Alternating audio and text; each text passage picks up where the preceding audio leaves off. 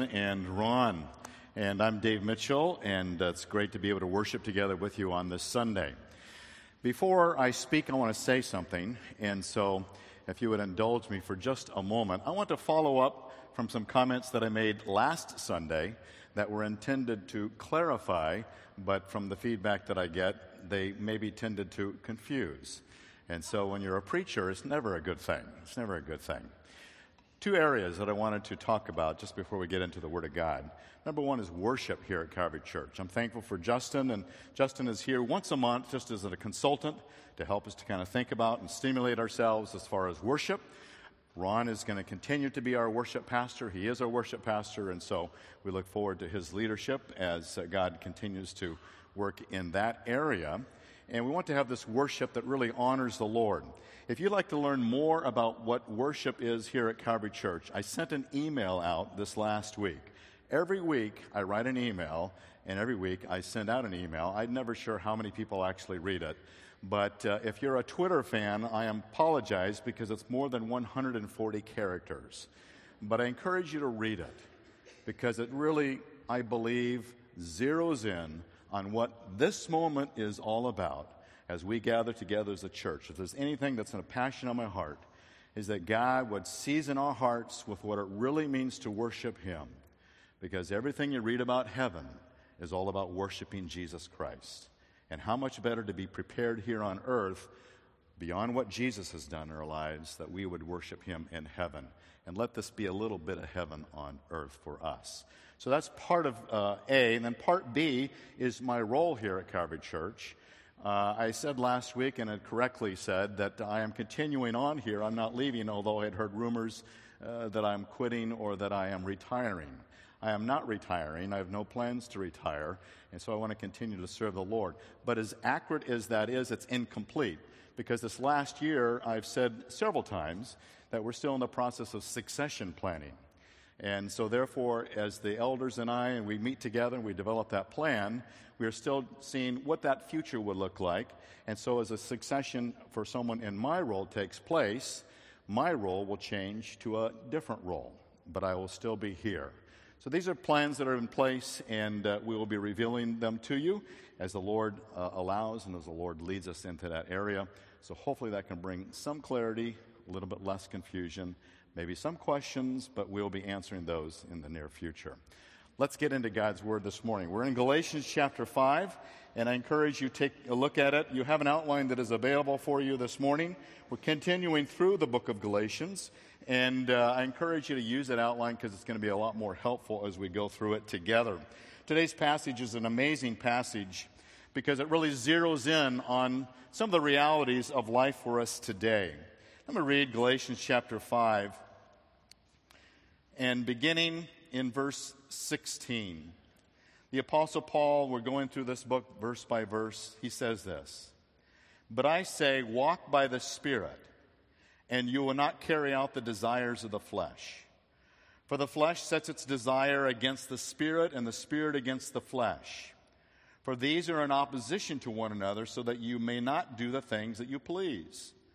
But if you are led by the Spirit, you are not under the law.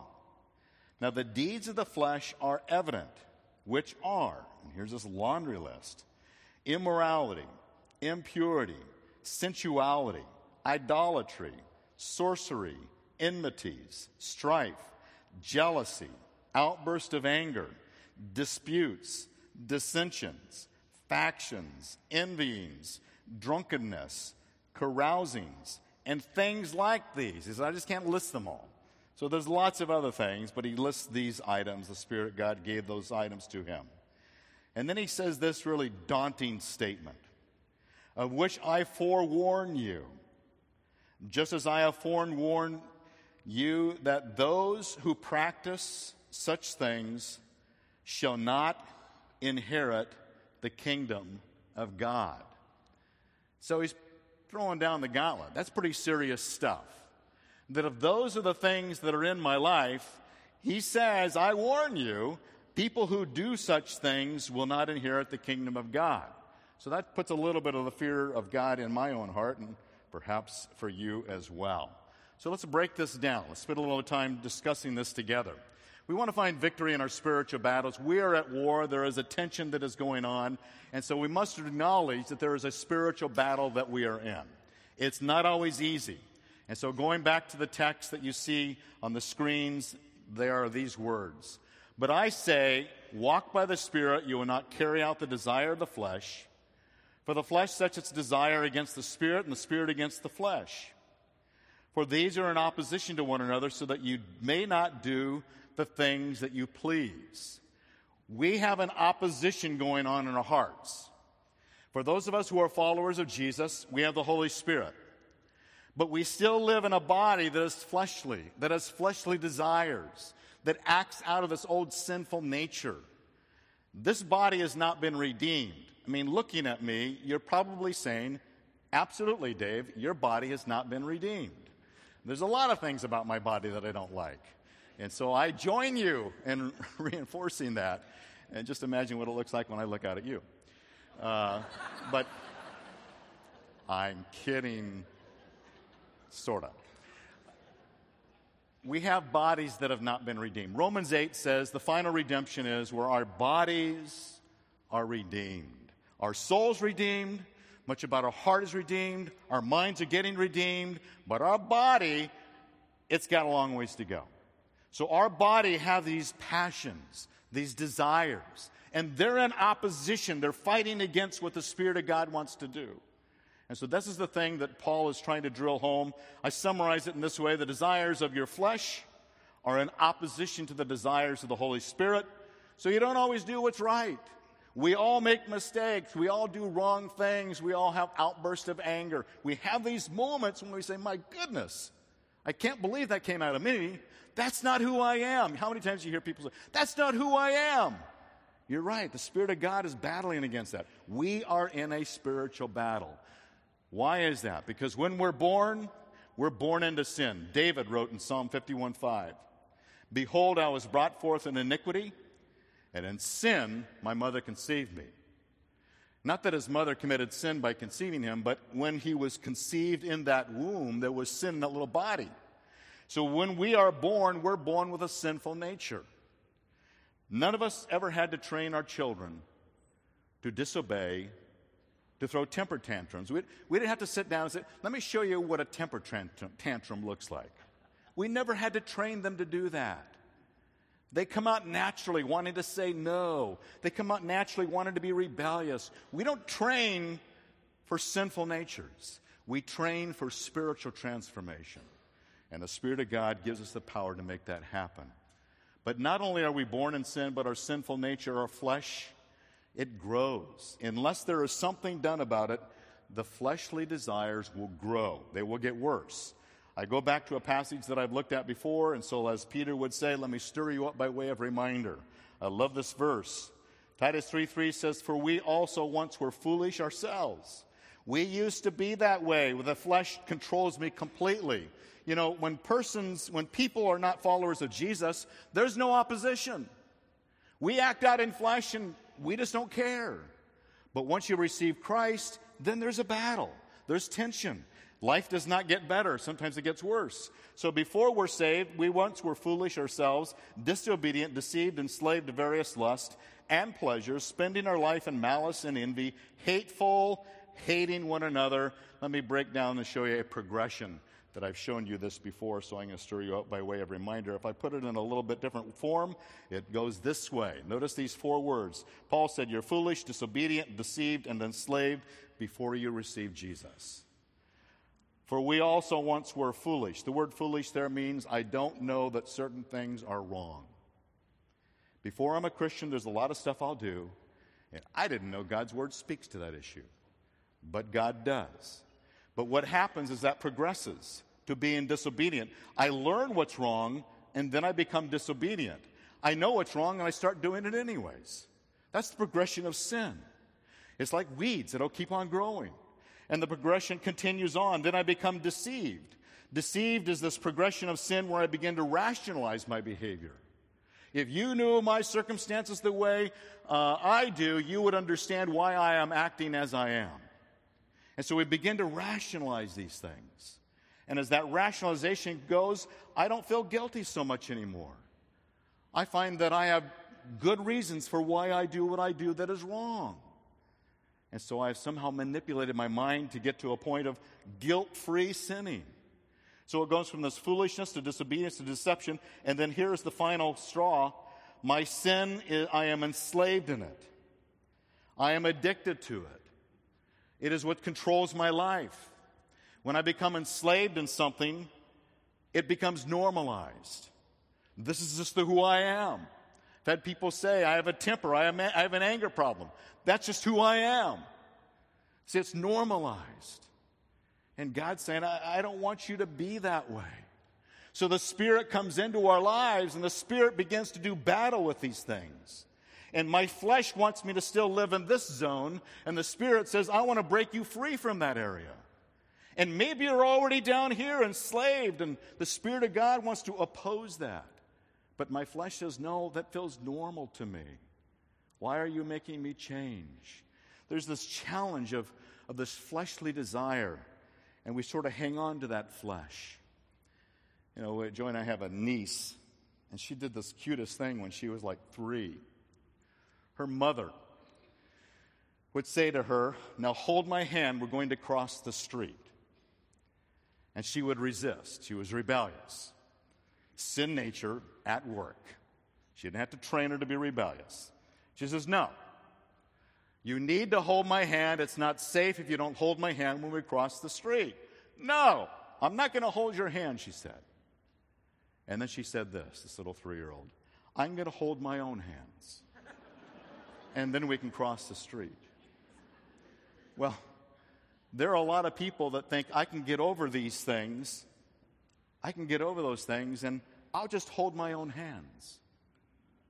I'll just work harder at it. I'll just be better at it. I'll just muster up the strength and the will to do this. And then you keep on repeating it and you keep going back to it and you keep on deceiving yourself and enslave yourself. And you feel it's normal and you resist everybody's teach, your teachability factor goes way down. So God's saying, don't just hold on to your own hands and in your own flesh think you can get over this. I've got a solution for you. So the text goes on in this way. You can experience a new spiritual birth by the Spirit so that He'll give you victory over that flesh. Here's those next couple of verses. And I highlight the key phrase in the yellowish words. But I say, walk by the Spirit, and you will not carry out the desire of the flesh. Verse 18. But if you're led by the Spirit, you are not under the law. So the Spirit of God comes in and He says, I want you to walk by the Spirit. The old metaphor of walking means it's, it's steady, it's forward, it's progressive, it's developing. It's not run, it's not hurdle, but it's walk. It's the idea of a normal daily existence where the Spirit of God is leading me. Now, how do you do that? I put in the digging deeper. This is why I Hope you have it in your outline because I'm not going to take time to go through it all. But I wanted to show you at least four things that need to be occurring in our lives if we're going to be walking by the Spirit, being led by the Spirit. Number one, I begin by confessing the sins that I have in my life that grieve and quench the Holy Spirit. That's a beginning point where the Spirit of God finally is filling me. Secondly, I read, reflect, and apply God's Word, where the Word of God continues to teach me and and the Word of Christ indwells me. Thirdly, I grow intimate and learn about Jesus. I study his life. How did he handle these temptations? Matthew chapter 4 was the greatest temptations that has ever taken place in the history of the world. And he overcame the fleshly desires that Satan wanted to put upon him. And then, fourthly, community of Christ. I gather together with other people who stimulate me to love and good deeds. Those things begin to take place, and I walk by the Spirit. I'm led by the Spirit.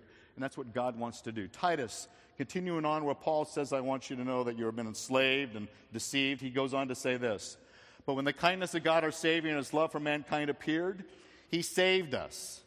Not on the basis of deeds which we have done, not holding our own hands to get saved, but he saved us, but according to his mercy by the washing of regeneration and renewing by the Holy Spirit. The Spirit comes and makes me a different person. He begins to give me capacity and strength that I did not have. Many of you know this already. Whom he poured out upon us richly through Jesus Christ, our Savior, so that being justified by his grace, we would be made heirs according to the hope of eternal life. So the work of God makes this happen. It's not holding onto my own hands, it's holding onto the hand of God. Now, let me try to illustrate this a little bit more to drive it home. No illustration is perfect. Every illustration has its flaws. Carried out to extreme, you'll find problems with them. So, with that disclaimer, here's my illustration. These are two of my two wheel vehicles. This is my bicycle, and this would be my motorcycle. I love riding both of them. Now, let me illustrate flesh versus spirit. Riding a bicycle, where does the power come from? My legs, my heart, my body. And if I don't put everything I have into it, I won't go anywhere. Now, there are some people that are very good. When I ride my bicycle out on Santiago Canyon Road, there are people that I will pass, but there's many more people who pass me. And I'm not too proud to tell you that. And I'm going as hard as I can go. I'm pedaling as fast as I can pedal. And then these young guys will fly by me like I'm standing still. It drives me nuts. How can they go so fast? Here's my point there are people that are like the Tour de France, amazing in their ability, in their fleshly strength to do wonderful things. We're not saying people who live in the flesh never do anything good. There's so much that we know today science, technology, all these areas of medicine that people in their flesh have great capacity of intellectual capacity. And so they pedal a lot faster than many of us who are a little confused about all that stuff. And in our own flesh, we can't do nearly as good as they do. But some people ride really fast, some people ride really slow, but it's all flesh. So I'm not saying that people in the flesh don't do good things. They do. We've got to acknowledge that. But it only takes you so far. How would you like to ride your bike around the world? You think you're going to get there? No way. You're just going to burn out. You might get 100 miles and you say, Well, I need to take a break. This is just exhausting. Because people who live only in the flesh, they get exhausted trying to achieve. Now, let's go to the motorcycle. The motorcycle has two wheels. And when you ride the motorcycle, where does the power come from? Comes from the engine. Now, that's a little bit closer to what Paul is talking about. The power for my life does not come from me. It comes from a external force that now is part of me. On a motorcycle, you better know how to run that thing. You better know where the gas and the brakes and the clutch. You better know how to do a quick U turn if you need to. You better understand where all the dials and switches are and what they all mean. Better know how to balance yourself. You better know how to brake it appropriately without crashing. You better know how to ride defensively when somebody's texting on their telephone and some idiot tries to cut you off. Excuse me. And some wonderful person out there tries to cut you. You get my point. When you ride a motorcycle, there are rules of the road. When you live by the Holy Spirit, there are rules by the Spirit. But all the power comes from the Spirit, like all the power comes from the engine. In fact, you might say that riding a motorcycle is a spirit led life. Sorry, just had to throw that in there. My email address is dmitchell at calvarylife.org. But you get the difference. There is a difference between these two vehicles that you will move forward. But one is temporary and exhaustion. The other, you can keep going as long as you want. As long as you keep filling with gas, as long as you keep filling, I hate to overdo this metaphor, but as long as you're filled by the Holy Spirit, man, He will give you capacity. And that's what Paul is driving us to. And then when that capacity comes on, we need to know that I will be attacked. If you're following Jesus, you're being attacked. God does not want you or me to succeed in what we're doing. And so Paul is bringing us to this point where we need to turn from those specific areas of attack. And we're going to talk about those in a moment. But let me set it up in this way. One of the things that I enjoy about uh, our staff, and as you can see with all the gears and everything that's up here, it's an incredible staff, greatly gifted. Mary Jane Edwards works with our preschoolers. And so those little guys, they're just as cute as could be. And uh, she uses this illustration, and I thought it was so good that at a preschool level, I would even understand it. And so maybe you would as well. What I have up here are some magnets. So you got two sets of magnets. And let's just say the bottom magnet down here, let's say that's God. That's the foundation. So God is here, and we want to draw close to God. And the problem is that sometimes, like magnets that are not turned the right way, you keep on trying to get close, and it's like I keep on resisting. It just, it's hard to be intimate. My, why is my spiritual life so dry? Why are there so many struggles? And I want to get close, but I keep on pushing back. I just can't get there. This is what Mary Jane teaches preschoolers. Isn't that wonderful? Great theology. And so, as she teaches it, so we have learned it, that what you have to do is turn, turn around, turn around, and you become close to God. What is a better word for turning around spiritually? Repent, repentance. When you turn from your sin, then intimacy with God grows. And there are areas where he will try to attack us, Satan, that is. And these specific areas will cause us to bounce away from God like magnets that are turned the wrong way. And so God invites us into this kind of relationship to identify those things that are going to turn me around the wrong way so I can't be intimate with God. And so let's look at these things. It's interesting to me that he lists in this list three categories as I see it. There are sexual sins, there are religious sins, and then there are relational sins. Fascinating to me that often when you hear preachers preach, they rail against the sexual immorality of today. And I will list three of them. We get all caught up in materialism, two of them. But you know where most of us battle? It's right here. Ten of them. That's the reality. And we sometimes think, yeah, boy, I, I just don't have what it takes. No, the Spirit of God gives you the capacity. Let me just throw in, speaking of my bicycle, let me throw this in, just for your encouragement. A week ago on a Saturday, I rode out to Cook's Corner. It's about 40 miles. So I love to do that ride. It's so pretty out there at Santiago Canyon Road. So I'm riding from Cook's Corner, and you ride from Cook's Corner, you're going up a hill. It's a pretty significant hill. If you've ever ridden out there, you know that. And so as I'm riding up, there's two guys in front of me. So I'm riding and I'm riding and I'm getting closer and I'm closer and I finally come alongside these two guys and I thought, wow, I'm going to pass these guys. They're younger than me. I'm typically the oldest guy out there on any given day. I don't know why I said that.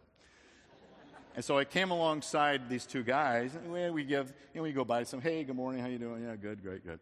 And I just kept on going. So as we got to the top of the hill, these two guys pulled up alongside of me. And, and he said, hey, it's me again. Oh, hey, how you doing? Yeah, great. You know, yeah, it gets harder the older you get, the harder it is. You know, yeah, yeah, I know how that is. And then he said this. He said, you inspired us. Said, you inspired us. In other words, to go faster. And I said to him, you better raise your bar, man. he says, well, yeah, we're working on that too. And let me tell you something. And this is my, this is the, my point. You might feel inadequate. I have so many battles going on, sinful battles. I've got these things happening in my life and it's hard and uh well let me tell you out there when I'm bicycling, I'm probably in the lower third in terms of how fast I go. And so I'm not that good. And when I rode by those guys, and then they later told me, You inspired us, it reminded me of my own thoughts. You don't have to be perfect. You don't have to be great. You don't have to have your life all dialed in. You don't have to have it all figured out. You don't have to think, man, I haven't sinned in 10 years. You don't have to be that way. You just have to be a little bit better than someone else and then show them the way. And so I'm inviting you, I'm commissioning you. Do well according to where you're at and inspire someone to pass you up. Because that's what God invites us into. And so we identify those things where maybe it's holding me back, but I want to inspire someone else to do better. And so he gives us these laundry list of these sins. And I want to remind you of something a great theologian once said. You never find in sin what you enter sin to find. Because there's some of these sins that you probably has lived in at some point or another, or you know someone that has. And they think, oh, if only I could do that sin, oh, life will be so much more fun and pleasant and enjoyable. Talk to someone who's had much, too much alcohol to drink and ask them, well, how was that for you? you never find in sin what you enter sin to find. So there are sexual attacks. There's immorality, any kind of sexual relationship that is outside of biblical teaching. There's impurity. That's a broad term for immoral sex in thought, deed, and word. Then there's sensuality. This word sensuality is actually used in 2 Peter 2, 6, and 7, and it's used of Sodom and Gomorrah. It's the kind of blatant, flagrant, in your face corruption of a shameless, brazen display of sexual sins. Then there are religious attacks. This is sort of a self effort religion. There's idolatry. Now, we, we probably none of us have an, like an idol in our home and we worship it in the living room. So I apply it in this way. My idol might be in the garage, I'm not sure. But we replace Christ and his values with materialism and temporal values. That's a kind of idolatry today. And then there is sorcery. This word sorcery, I put the word here, is actually the Greek word pharmakia, pharmacy. In those days, they would use drugs as a spiritual stimulant to make life better. Religious idolatry, think of it this way go back to my motorcycle. Religious idolatry is where you take a motorcycle and you never start it up and you straddle it. You ever tried to walk 900 pounds down the road? It's, it's awful. If you park a motorcycle and you're going uphill and you got to back it uphill to get out of there, you're in trouble. And some people live their lives and they never turn on the engine and they're trying to straddle the motorcycle and maneuver 900 pounds. That's right, religion without the Spirit of God. It's a burden. And I'm tired of it. I don't need this anymore. I'm just a spiritual person, not a religious person. So please don't try to live your idolatrous self effort materialism because it's like straddling a motorcycle where you never turn it on. And it's a tough way to go down the road. And then he comes to the 10. There's enmities, there's hatred towards one another. There's strife. The result of enmities is a quarrelsome and argumentative behavior. This, is, begins, to, this begins to step on some of our toes because, you know, the whole sensuality thing, I kind of not into that. But I'll tell you what, and I'm starting to, whoa, Paul, wait a second. You're, you're jealousy. My goodness, Paul. Now you're, now you're really stamping on my foot. It's selfish resentment against another person. It's outburst of anger. These are sometimes consequences of something going on here. There's disputes. It's a self effort to create factions and divisions in the church. Factions and divisions. In my 21 years, I've had to deal with that here at Calvary. Dissensions. When you stand apart, and taking literally what this Greek word means to stand apart from someone else, to move myself from that person, to say, I, I want nothing to do with you, so as to cause division. I withdraw from you. That's unhealthy. That's fleshly. People like that don't go to heaven. That's what Paul said. Factions. This word faction is actually, we get our English word heresy from it. A faction is where I begin to believe something that's not true. It's a rumor, it's a thought, and I express an opinion not based on fact. And what it does is it causes it causes this division amongst people. That's deadly in a church. Where I begin to say and do things that aren't based upon truth and biblical truth and edification for others. There's envy, I have displeasure, there's drunkenness. Anything over. So, what is drunkenness? In the state of California, if you take more than enough beer or wine or, or hard liquor and you're over 0.8, flesh. It's all flesh. You're fleshly. And then carousing is the result of drunkenness. Paul wants us to not be fleshly, so he gives us this warning. He doesn't pull any punches on this. I forewarn you, just as I forewarned you, that those who practice such things will not inherit the kingdom of God. People who have no opposition, no spirit opposition to this, they're not going to heaven. Because God says there's a reality of this opposition that is going on. But He says, I want you to have hope. So I go to 1 Corinthians 6, 9 through 11, where He has another laundry list of sins. He says, Or do you not know that the unrighteous will not inherit the kingdom of God? See, no one who has the Spirit of God, no one who is without the Spirit of God will go to heaven. Because they just live in this fleshly sin. And they might have rationalized it and they're enslaved and they're deceived like Titus 3 3. But do not be deceived, neither fornicators, nor idolaters, nor adulterers, nor effeminate, nor homosexuals, nor thieves, nor covetous, nor drunkards, nor revilers, nor swindlers will inherit the kingdom of God. And here is the beautiful thing for all of us. But such were some of you. But you were washed, you were sanctified, made holy, you were justified in the name of the Lord Jesus, not in your own holding your own hands kind of a way, and in the Spirit of our God, right there. Such were some of you. Maybe such are some of us.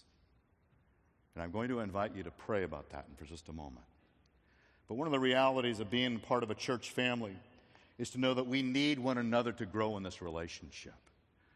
And one of the privileges that I've had is to work with an elder board that loves Jesus Christ, loves Calvary Church.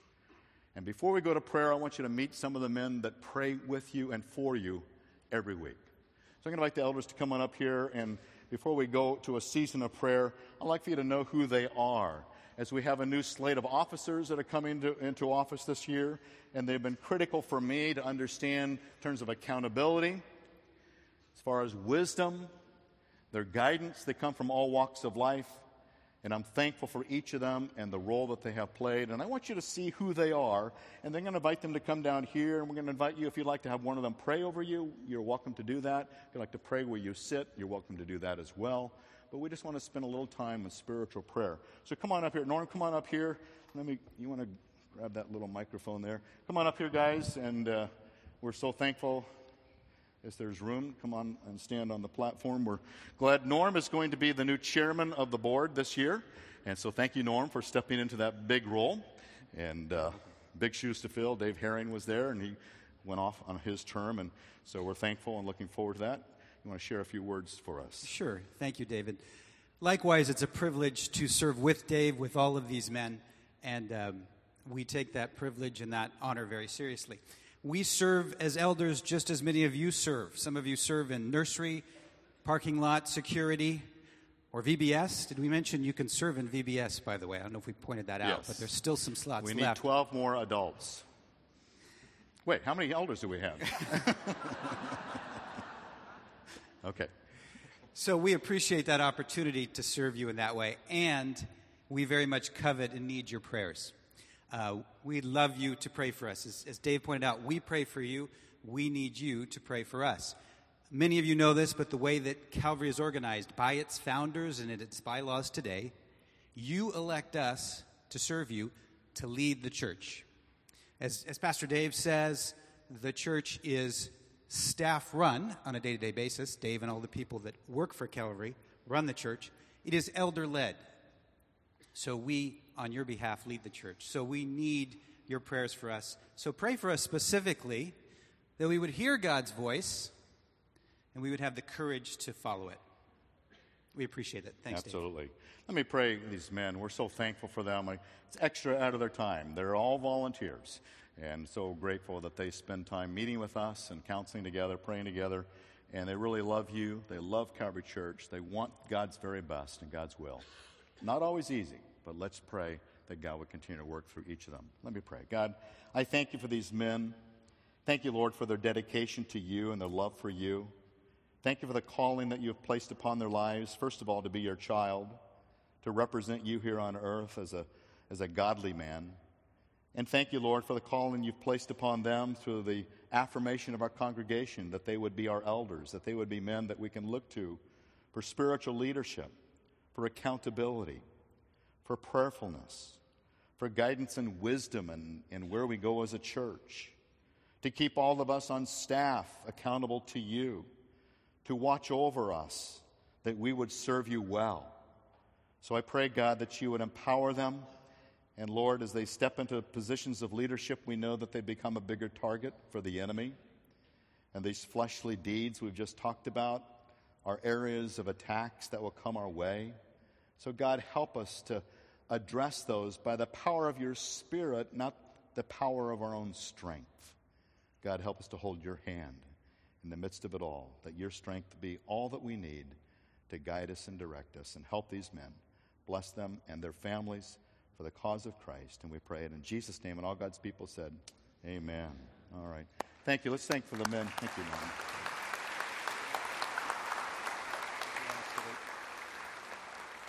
The, the elders are going to come down here and they just take a seat here in the front row somewhere. And I'd like for us to go through a point of prayer as we worship together as well. As you look over the list in Galatians 5 16 through uh, 21, you find these fleshly desires, these areas of opposition. The battle may be going on in your heart. And you need someone to pray for you. They would love to pray with you. You're certainly welcome to stay where you're seated and pray there. But let's spend some time just praying together and helping us to encounter the living Savior, Jesus Christ, and the strength that He wants to give to us by His Holy Spirit. To help us set up this time of praying together, to more visually see the power of the cross, to take the flesh away and replace it with the power of the Spirit. Here's a video, and then we'll go into a time of worship and prayer.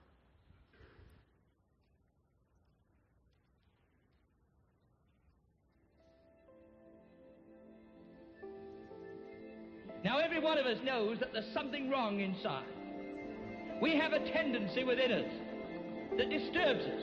We long for victory over sin, sins of thought and word and deed. And the Bible reveals that we are born radically wrong. We are members of a human race that has turned its back upon God. There's something inside that makes it easier to go wrong than to go right. And some deep evil seems to sap the human race. There's a bias in the bowl that takes it off course. There's a gravity that pulls us down when we want to rise high in spiritual attainment. And the secret is that something within us has died. The spiritual part of our being that God gave us has died because of sin. This is the reason why we can neither see nor enter the kingdom of heaven unless there is a radical change. And here is a great revelation from Holy Scripture, and we also know it in our own experience, that we cannot make this radical change ourselves. That God says you must have, you must know, you must experience if you're ever to see or enter the kingdom of heaven. Why the cross? Because on the cross, the Lord Jesus Christ was made sin for you. He bore your sin, sir, in his body on the tree. He was the only man who ever went through hell on earth. And he did it for you, to cleanse you from the stain of sin, to deliver you from the power of sin, to clear you from the penalty of sin, so that there could be nothing between you and God. Christ Jesus bore your sin in his body on the tree. So, ladies and gentlemen, we come to this great conclusion tonight, that to do something about it, we are sunk, and there is no hope of us ever entering or seeing the kingdom of heaven. But here is the Christian gospel, ladies and gentlemen. Here is the good news that God loves us. Because He loves us, He's willing, He's yearning to undertake this great change for us, only we are willing. And because Christ has died and risen again, I have wonderful news for you here tonight. Hundreds of you here yearn to know what it is to be in the kingdom of God. Hundreds of you want to know the victory that God gives to those that belong to Christ. If you will repent, believe, and confess, God will do the rest. He will come into your cleansed being that he now possesses, and he will live his life in you. He will give you eternal life, divine life. Right now you will enter the kingdom of heaven, and you will live in the kingdom of heaven whilst you're on earth. And when death comes, it won't be death. You'll be with Christ and you'll go into the glories of eternal heaven. That is what God will do for you tonight if you will repent and believe and confess it.